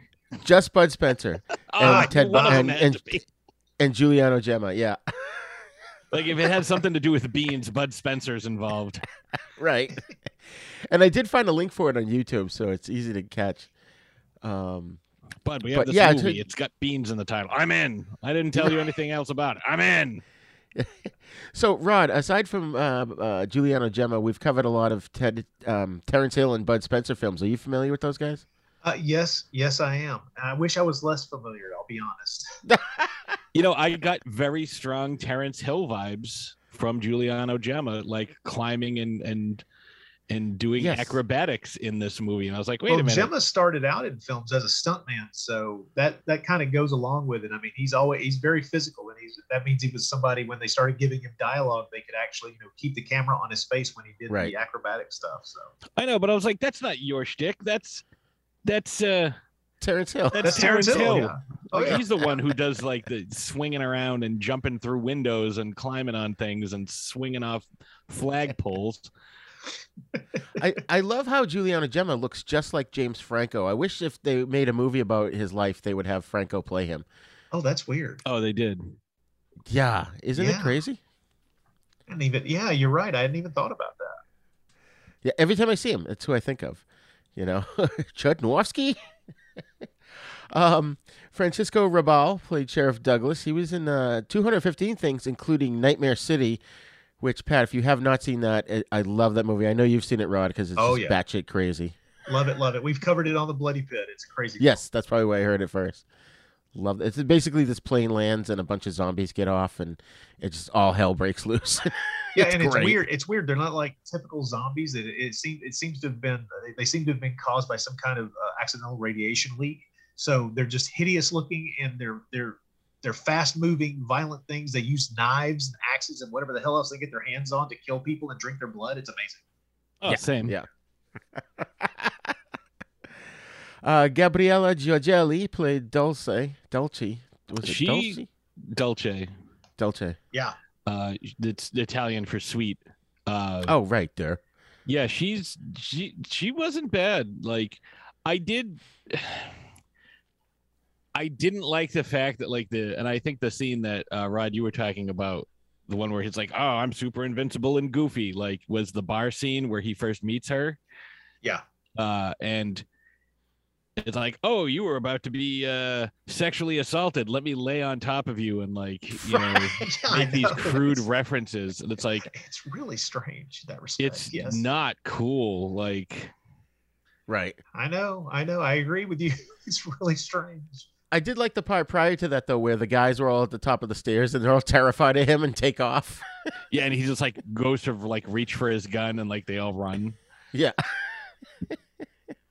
Oh, what's wild is she's an absolutely, be- absolutely beautiful actress, and she's quite good in this. And I had seen her in uh, the Cynic, the Rat, and the Fist, uh, from just a few years after this. Uh, well, about ten years after this, but she also uh, she turns up playing. Uh, she's she's in the 1983 Hercules movie with uh, Lou Ferrigno. Yes. And uh, Yep. it's just one of those things where it's like you start looking at an actor, an actor or an actress's list of credits, and you realize, oh, holy crap! I she was in. Wait, she was the aunt in Wax in Wax Mask in 1996. Holy crap, a moly! I know that movie. And I oh man, this is weird. What I thought was odd, uh, I must have been having a brain fart because um, when when she first came on the screen, I was like, "Wait a minute, is that Nieves Navarro?" I'm like, no, because she did kind of resemble her, and I, I just don't Yeah, know what was going bit. on with my head. Um, so I was confused there, but she was in a lot of poliziotteschi films and Grindhouse films too. It, Yeah. it looks like, at least from what I could tell. Um, Conrad San Martin would played Cobb, um, no relation to Lee J. Cobb. He was in the awful Doctor Orloff. Um, and of course, Nieves Navarro played Dolly. We've seen her quite a bit now. Oh wait, wait a minute before we before we get off Oh, of, uh, of of Conrado San, San Martin. He's my uh, he's my uh, Naschy connection. He he plays a, a Jewish wise man in the Beast and the Magic Sword. Oh, okay. Paul, uh, for Paul Naschy, and uh, he was Yeah. also in one of my uh, favorite. I know no one else needs to like this movie. Lucio Fulci films, uh, Conquest. The movie, the movie shot through a, a, a tent, a, a, a, tent and a haze. Uh, I love that movie. I love that. Love, love that movie a lot. But I, I can't. I can't. I can't let it go past without mentioning the Naschy connection and the fact that I do love Conquest. I don't care what anybody else thinks. So. I haven't seen it. I'll have to check it out. Oh wow! Let me uh, let me recommend and warn you simultaneously. So That's that's uh, that's a good way to introduce that movie. That is very intriguing. Like, Right. Well, okay, well let's put it this way: it was made by Lucio Fulci. It came out in the early '80s, like '83, and it is essentially a uh, a sword and sorcery kind of thing. But the amount of nudity is going to stun you. it's just there is a female character who wears a golden mask the entire film and is topless the entire time. It's just, same. I mean, That's hilarious. Um, and then where were we? Oh, you know who I forgot to put on this list, but the um, uh, there was the dude that was the doctor. Um, yeah, th- you know the the dentist guy. He was in. I think he was in Pistol for Ringo. He's like been in every Giuliano Gemma film. He's just like always plays this nerdy little guy. yeah, Pajarito, little bird. Yes, yeah. So I Yeah, forgot to put him on the list. I don't know why. Yeah, because he was he was one of the he was in Pistol for Ringo, and then he was like a different character in Ringo's Return, but again Yeah. the same actor. And I was like, that's what really threw me off because like I was like, he's kind of weird looking, uh, and Yeah. Like, it's like wait a minute, it's like uh, reminds me kind of of like Eddie Deezen from uh, Yes. from uh, Grease. Right. yes. or 1941 or any other movie he was in. Yes. Critters. um, just to round out the cast here, we've got um, Teodoro, or just Doro Cora, who played Morgan. He was in one of the films we covered already. Today we kill, tomorrow we die. And Milo Quesada played Gomez, and he had an uncredited role in Black Sabbath with Boris Karloff. Ah. So I thought that was interesting. No, Black Um, as- Sabbath had Ozzy Osbourne. as In far as I general, could find, up, up until a point that they kicked him out. So yes. Right. we're, we're taking on Boris Karloff. Uh, as far as I could tell, this did not get a U.S. theatrical release. I did a lot of digging through newspapers with the, the various titles, but even IMDb doesn't have a listing for a U.S. release.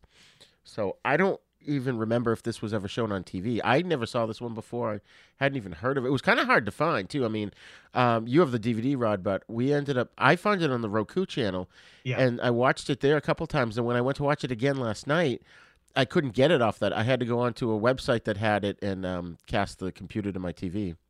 Huh, weird. Well, I mean, this So- this happened with me recently. We just we just recently covered a really hard to see Antonio Margheriti film from 1969 called The Unnaturals. It's an excellent film, but it's almost impossible to see. And I we were able to find we found a, a fan sub version on the on YouTube, and so we watch it. We do we we record the podcast, and then I go and I'm gonna like you know send a link to people so that they can watch the movie as well, and it's gone. It's like- Ah, yeah, terrible. that's crazy. That's wild. Um, yeah, this has always been one of Giuliano's uh, lesser known movies until Tarantino mentioned that this was one of his favorite spaghetti westerns. So there we have another connection to the Shaw Brothers film that we saw. Well, I mean, you can understand because this is a movie. I mean, don't get me wrong. It, it would be very easy to argue that the film is a little too long, um, Yes. but at the same time, the the it, it has a groove, and once it's in that groove, it's really effective. Yeah, yeah. I mean, Tarantino went so far as to use some of this, uh, the music from this film, um, which was by Armando Trovajoli, in the anime sequence in Kill Bill One. Yeah, great Yes. score, by the way. This is the, the music for this film is phenomenal. I knew the music for this film before I ever watched the movie. Yes, is that because you you heard it in other films? Well, that and um, I, I I have a tendency to to grab and collect uh, spaghetti western music from various and sundry places, and so Right. uh, there there have been uh, more than a few collections where I've heard chunk you know chunks of the score and didn't know what movie it was from, even though I mean I could have looked at the credits and known, but I just wasn't paying attention. I was just letting them play, and so when it when it when it pops up, it's like oh hell I know that. Oh okay good. Yeah, yeah.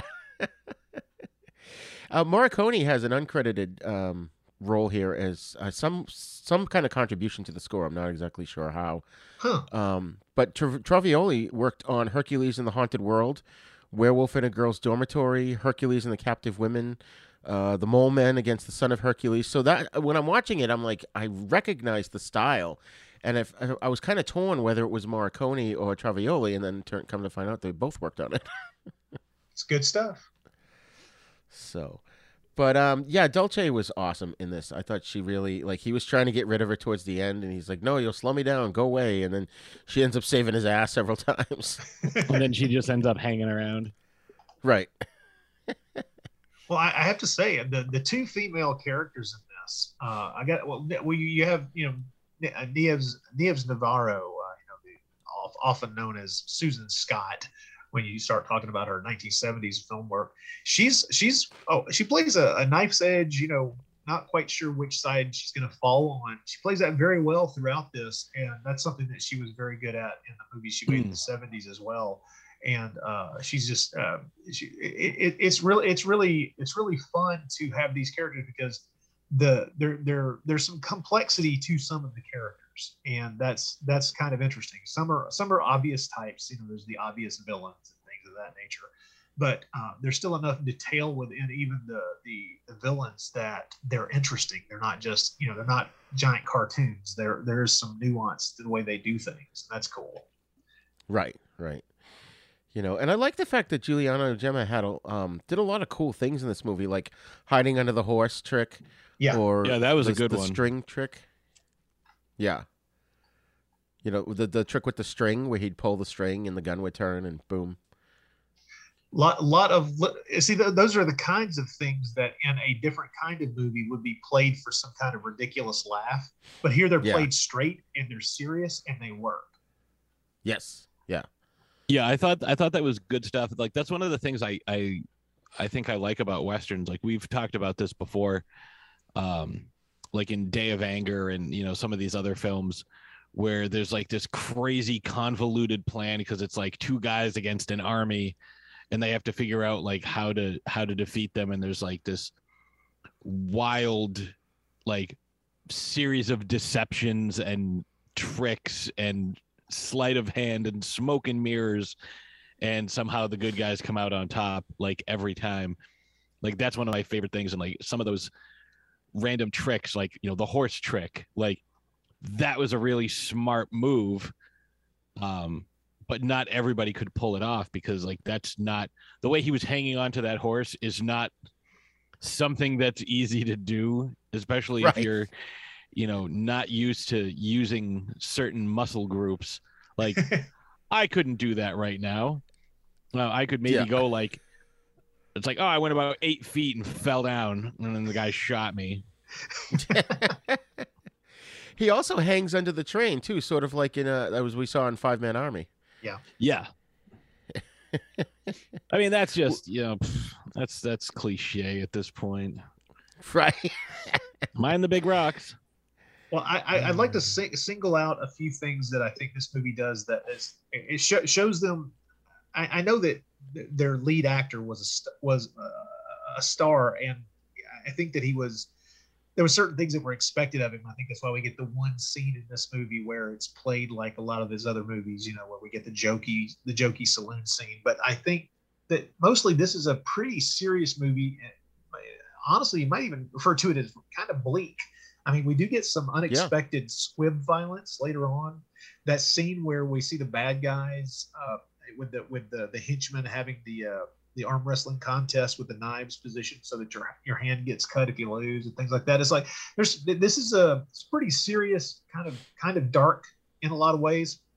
I think that they definitely knew that they were trying to be they were trying to make a serious film here because their star, their the face that's selling this movie, he's not on he's his you don't see him dead on. You see him from behind in a, in a few scenes, but you don't even see him for like the first like 20 or 23 minutes. You don't see his face. Um, Right. And, and I think that's great. That shows that they were definitely that that feels a whole lot like uh, Fernando Di Leo, who knew how to structure a, a good story. You know, you keep the the you keep the the main character off screen as much as possible, but you have all of these other characters talking about them. You keep the interest Yes. high by making everybody know that he's the center of the story because everyone's dreading the fact that he's getting out of prison. That's that's great stuff, and it makes you learn a lot about the main character before you're introduced to him in that fantastic scene where he's forcing someone to shave his, his beard off. Yes. And uh, the, I mean, that, that's just a, and let's just be blunt, that's a great scene. The, I, you Yeah. know, we, we've all seen those kinds of scenes in different Westerns, especially in some spaghetti Westerns, but this is a really good example of that. Uh, it, it- it's good stuff. It's good stuff. And there's a lot of that kind of serious uh, attention to constructing things in a way that keeps you interested all the way through this. Uh, and I will just say that, you know, without giving anything specific away, the entire final shootout, the, the thing where uh, our main character is being led to the gallows, supposedly to be killed. And then we have the uh, the final action sequence. Man, that is one of the best uh, action sequences, uh, not just in this movie, but uh, I'd stack it up against a lot of really great, you know, final act bloodletting gunfights uh, Yeah. in, in almost any spaghetti western ever. It's really effectively done. Right. Yeah, and I, I, I think you know, you know, talking about what I was just saying, like you know, the, the crazy convoluted things. Um, one of my favorite was um, the opening scene, like how they get out of the, uh, how they get out of the, um, yeah. Like I thought that was pretty rad. Yeah. and it was almost by chance. Like he happens to find the wick on the ground, and then he leaves it for the other dude. I mean, unless he knew where there was one, and because it seemed like they obviously had it planned beforehand. I just Yeah, like I and, like, I like, like so watching many the- elements. of. Yeah, like watching the the the the sun move across the sky. Uh-huh. Yeah. I mean, there's a lot of good directing in this, you know, and it was interesting Vancini's approach because um, he cuts away a lot. Like um, the scene, uh, what do we think? We think there's going to be a massacre on the train, but then it cuts away, and we just kind of hear about it afterwards. Yeah, yeah. Um, you know, there's a build up to the standoff between the two gangs, but then once they start shooting, it cuts to the group of travelers that are sort of wis- witnessing it from afar. Yeah. Um, and you know that sort of goes to the unconventionalness of this movie. And the, I think the biggest unconventional thing that shocked me was that uh, Bar- uh, Barnett, instead of you know just fighting his way out or running, he basically gathers all the information about who killed his father and plays it by the book and gives it to the judge. You know. for, for, for all the good it does it. Yeah. Yeah, well, it's got to stop him from getting hung. True. Very true. I mean, it's it's just it's so wild that he's like, yeah, let me turn myself in, and like I'm so you know, I'm so confident that you'll do the right thing that I'm gonna just completely put my faith in you, even though you're the guy who screwed me over. Sure, yes. You know, just uh, quickly jumping back to the um to that end gunfight, I, I had in my notes here. I wrote, "Throws the star badge for the win." Yeah. Oh, we forgot to mention that the the the sheriff's ba- the sheriff's badge has shuriken. Yeah. right. yeah.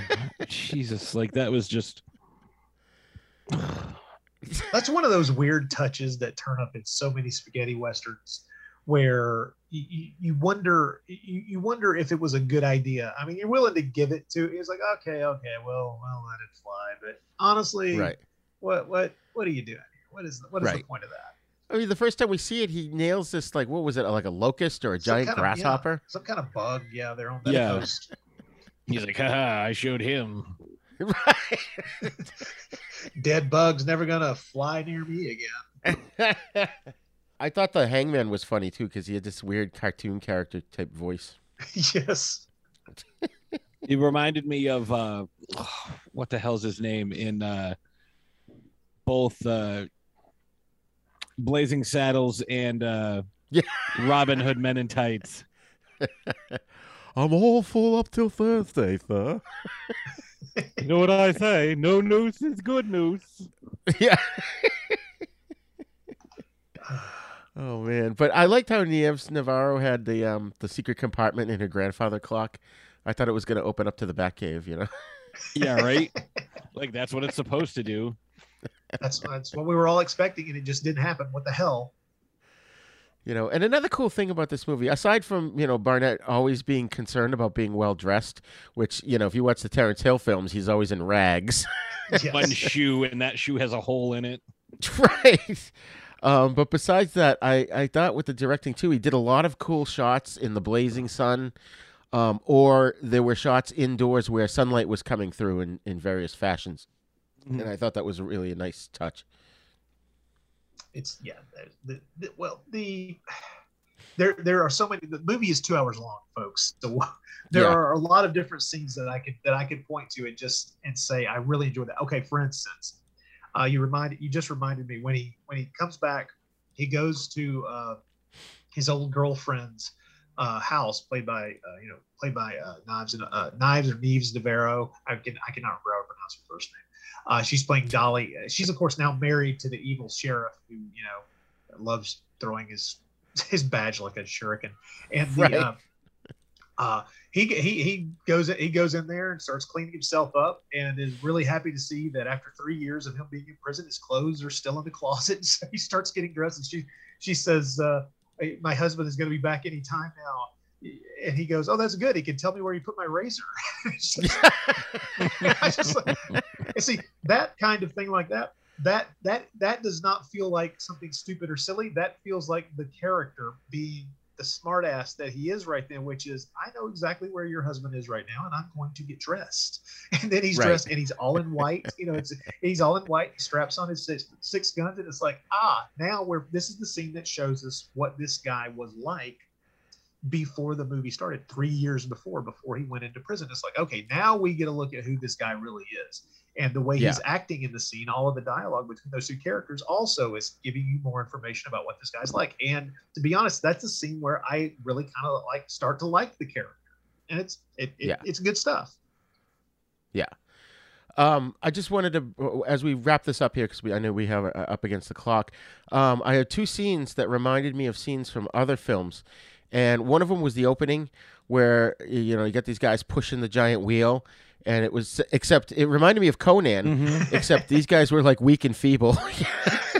Well, they just started on it. It was their first day. They- Yeah. they, really got it. They really- they, they got to get on it. They, they really need to ask for a higher protein diet. I think so. And the other scene that reminded me uh, of another movie of a later film was the the arm wrestling scene. I just kept thinking of that scene in The Fly in the remake of The Fly. Oh, I was where thinking Jeff over the Goldblum- top. Yeah, yeah, yeah, exactly. I, I've tried to purge that movie from my mind, so I understand. So, all right. So, final thoughts on this film, Rod.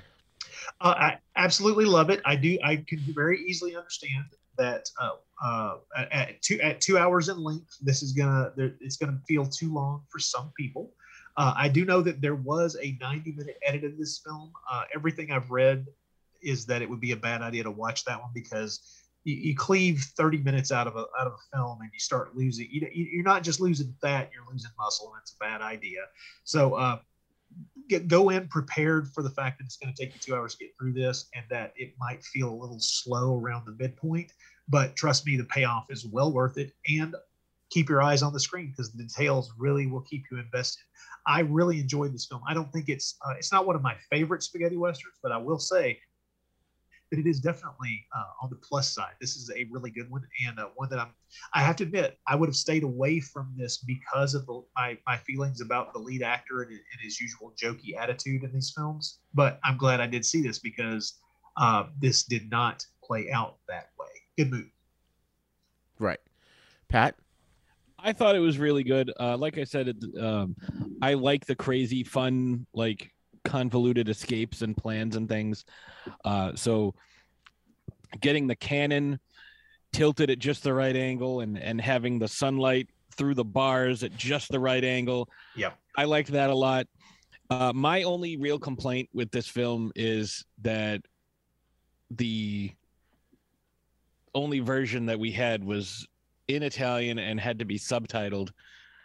Uh, and there was definitely a lot lost in translation. Are you sure? Because the one I watched was um I sent you the link for it. It was in English. I watched the the YouTube link. Oh yeah. Okay, I, I should have done the other. Well, I couldn't get for whatever reason I couldn't get that one to come up. Maybe it was because it was on my phone. I don't know. But the uh, the YouTube version was, you know, like I got the gist of it. Like, but it was definitely literally translated from, like, there's a part at the beginning when they're when they're uh, trying to ra- round all the people up, and it's like the uh, the main bad guy, not the main bad guy, but his his second in command was like, "Dude, he asked you a question." It's like, what? Oh, that's too funny. I was like, "All right, that's great," but it's like, Doesn't seem an accurate translation. no. Oh, that's too bad because I thought Gemma was um, expertly dubbed here. Um, he he. It almost seems like it was uh, someone who dubbed him in previous films because it sounded familiar to me and it really fit his. his Yeah, I suspect from my memory, it's the same person dubbing him across many films. I think that you know they they lock into a particular uh, a particular voice actor for especially for the stars, so that there's kind of some kind of you know continuity across different movies for the for people who are paying attention to going to a movie because of a particular actor. So yeah, that's true. Oh, good. Right. good. You don't you don't want, you know, it's like, oh, and I mean it would fit for like the Ringo movies where like, you know, in you know, Pistol for Ringo, he's, you know, dubbed over by Morgan Freeman, but in the next one it's Gilbert Gottfried. Like you that don't would want that. fit. But like generally you don't want such a stark contrast. You don't want like Barry White in one thing and then like Weird Al Yankovic in the next. Yeah, that would Right. that, that- that- that's uh, that's audio whiplash. Don't want that. Very Yeah, yeah, jarring. exactly. so I enjoyed this movie. Um, I had no idea going into it what it was about, but I knew uh, Giuliano Gemma being in it, it was going to make it good. Mhm. Um, yeah, two hours was a, a little long for me. I could have used a little less dialogue, but um, I, I see all your points, Rod. So yeah, I kind of I can't not agree with those. Oh, I can I can under, I Um, can understand wanting it to be a little bit shorter. I really can. Yeah, but that end gunfight is worth the wait. Oh, yeah. I Oh, mean, it's no kidding. so yes, that, that ending. Holy crap. Well, I will. I will say just you know to quickly jump in talking about the runtime. If you uh, if you cut out a lot of the long dialogue lists, like just tracking shots of people riding horses or walking from place to place, or just like because there was a lot of long, just scenes of like what's going on. It's like, oh, we have to make sure we show this guy going from here to here because you know otherwise how are you going to believe that he got there like it's Right. that could have trimmed the runtime by about by about 10 15 minutes easily Yeah, yeah. I definitely recommend this movie, but I think if you're not super familiar with spaghetti westerns, don't start with this one. Um, especially after the, you know the way we've been going through the films and we've discovered actors like Giuliano Gemma and Nieves Navarro and all that. I think you know it's it's a little better going into this having had seen a bunch of movies prior, um, just to get a feel for the genre because this this is very unconventional, um, which I liked about it. Actually, it's I liked a lot of the things they did in this movie that were different from other spaghetti westerns. Oh, one thing I, I meant to mention this earlier. Uh, how radical is it? I mean, it wouldn't have been done in an American-made film of this same vintage.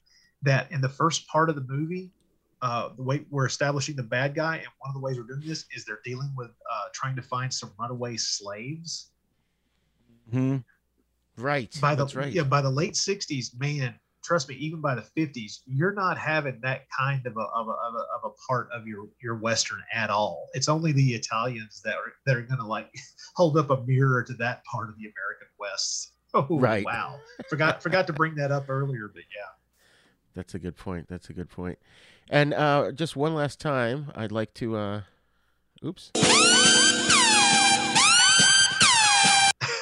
I thought you had electrocuted yourself. Yeah, I was like, just one more time. Yeah. All right, Rod. So thanks for joining us, and um, we'd love to have you back on again. Like I said, maybe um, a next special episode or one of the outside the East meets the West. Sounds Definitely. fun to me, man. I'd be glad to. All right. Awesome, awesome. One I've been wanting to cover, which I know you talked about, was The Great Silence. Oh, great movie. Yeah. Uh, yeah. So Uh, that- although- I love that movie. One one day, I've eventually got to talk somebody into uh, into covering uh, Johnny Hamlet. Speaking of uh, adapting other pieces, other other literary works in the spaghetti genre, I've got to talk somebody into talking about that movie one day. What's that? Is that a spaghetti of, western? Uh, like King Lear. How did, how did you guess? No, is that a, is that a spaghetti western? oh yeah, it's a spaghetti western uh, directed by uh, Enzo Castellari, Castellari in '68, and it is Hamlet set in the spaghetti west. Yeah. dude, we'll do it. Just Oh, whenever you want to. Oh, it's, let it's a know. great Let film. We'll, we'll need to talk about it later this year. That'd be great. Yeah, that'd be awesome. All right, uh, we'll let you go, man, and thanks for joining us. All right. We'll Yeah. talk to you again soon. Thank you. Take care.